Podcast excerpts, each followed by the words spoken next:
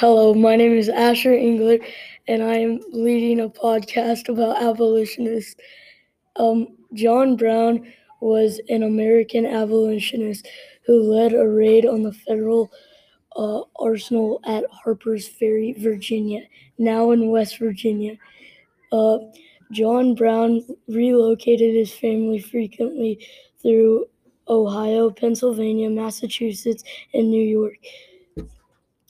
Um, his family settled in New York in a black community. Uh, long before the Harper's Ferry raid, John Brown earned a measure of fame as the leader of anti slavery. John Brown died before the Harper's Ferry raid. I mean, after um, he was tried for murder and treason against the state. He was convicted and hung on December 2nd, 1859. Our next person is William Lloyd Garrison. Hello. Hello, Asher.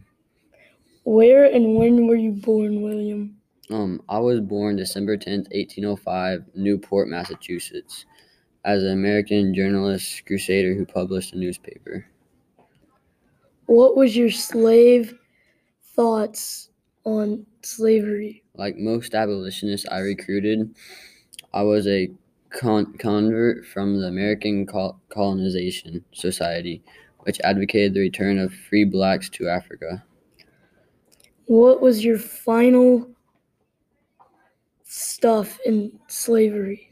In 1837, in the wake of financial panic, panic, panic in the failure of abolitionist campaigns to gain support in the North, Garrison renounced church and state and embraced doct- doctrines of Christians. Thank you, William. Have a good day. Our next person is Harriet Tubman. Hello, Oh. Harriet. Hello. Um, where and when were you born? Uh, I was born in Maryland between 1820 and 1822. Um, I don't know what month I was born in or day because I was on a plantation, but um, I was I was born on a plantation. Yeah, What was it like living on a plantation? it was hard, and I was when I was around like five or six, I was a house servant, and I was made to clean the slave owners' houses and clean their clothing, What happened with you and your slave life? my owners were trying to find someone to buy me. However, no one wanted to. But I was, um, though later my slave owner died, and this caused the whole family to sell off a lot of slaves. But I was told before then, so I uh, was a runaway, and I told my family I would come back to save them. Thank you, Harriet. Have a nice day. Our next person is Frederick Douglass. Hello, Frederick. Hello, Asher. Um, where and when were you born? I was born into slavery to a black mother and a white father. At age eight, the man who owned me sent me to Baltimore, Maryland, to live with a to live in a new household. How did you get involved in the Abolitionist Act?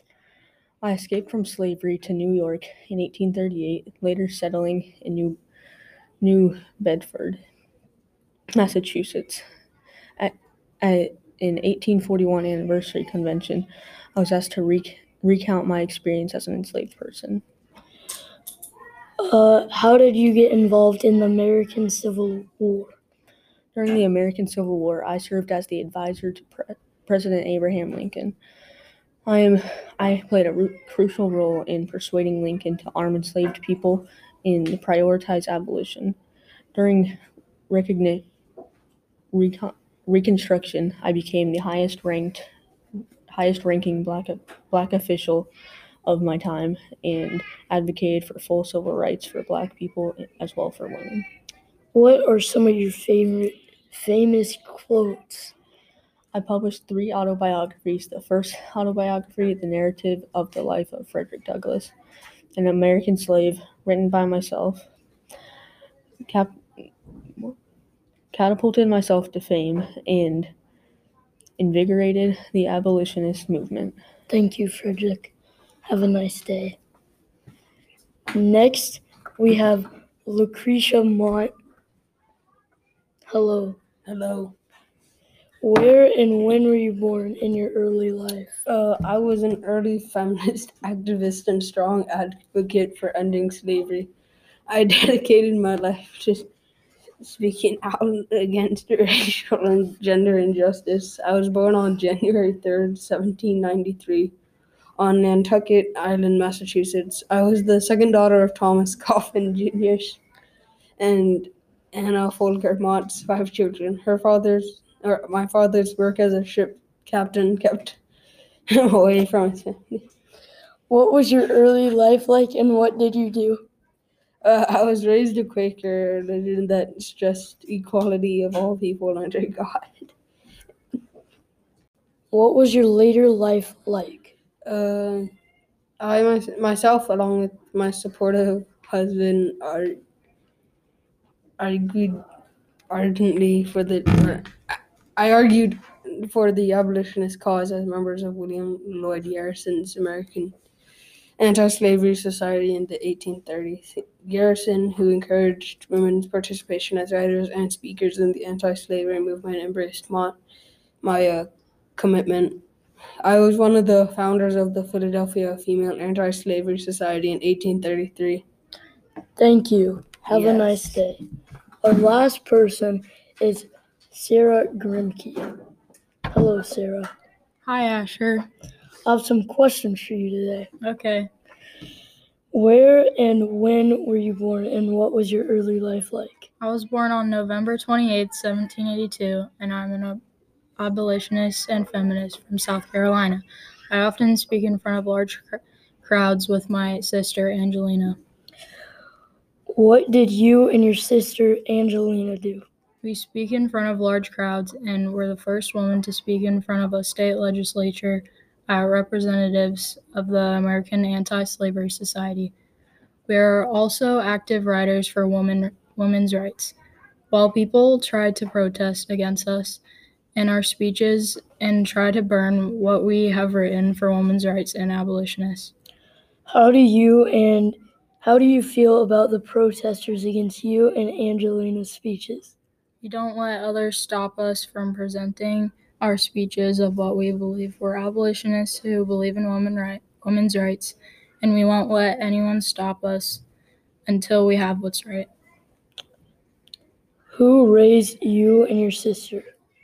I lived with my mother, Mary Smith, and John Faucheraud Grimke, but I came from a rich family of slaveholders in South Carolina. Who inspired who inspired you to want to do study law? My fa- my brother inspired me to want to study law. He went to Yale College so I can get an education in law because of women's rights. How do you want to be remembered in this history? I would want to be remembered as a feminist and abolitionist, someone who works hard for their own rights and others' rights. Thank you for listening to our podcast. Have a nice day.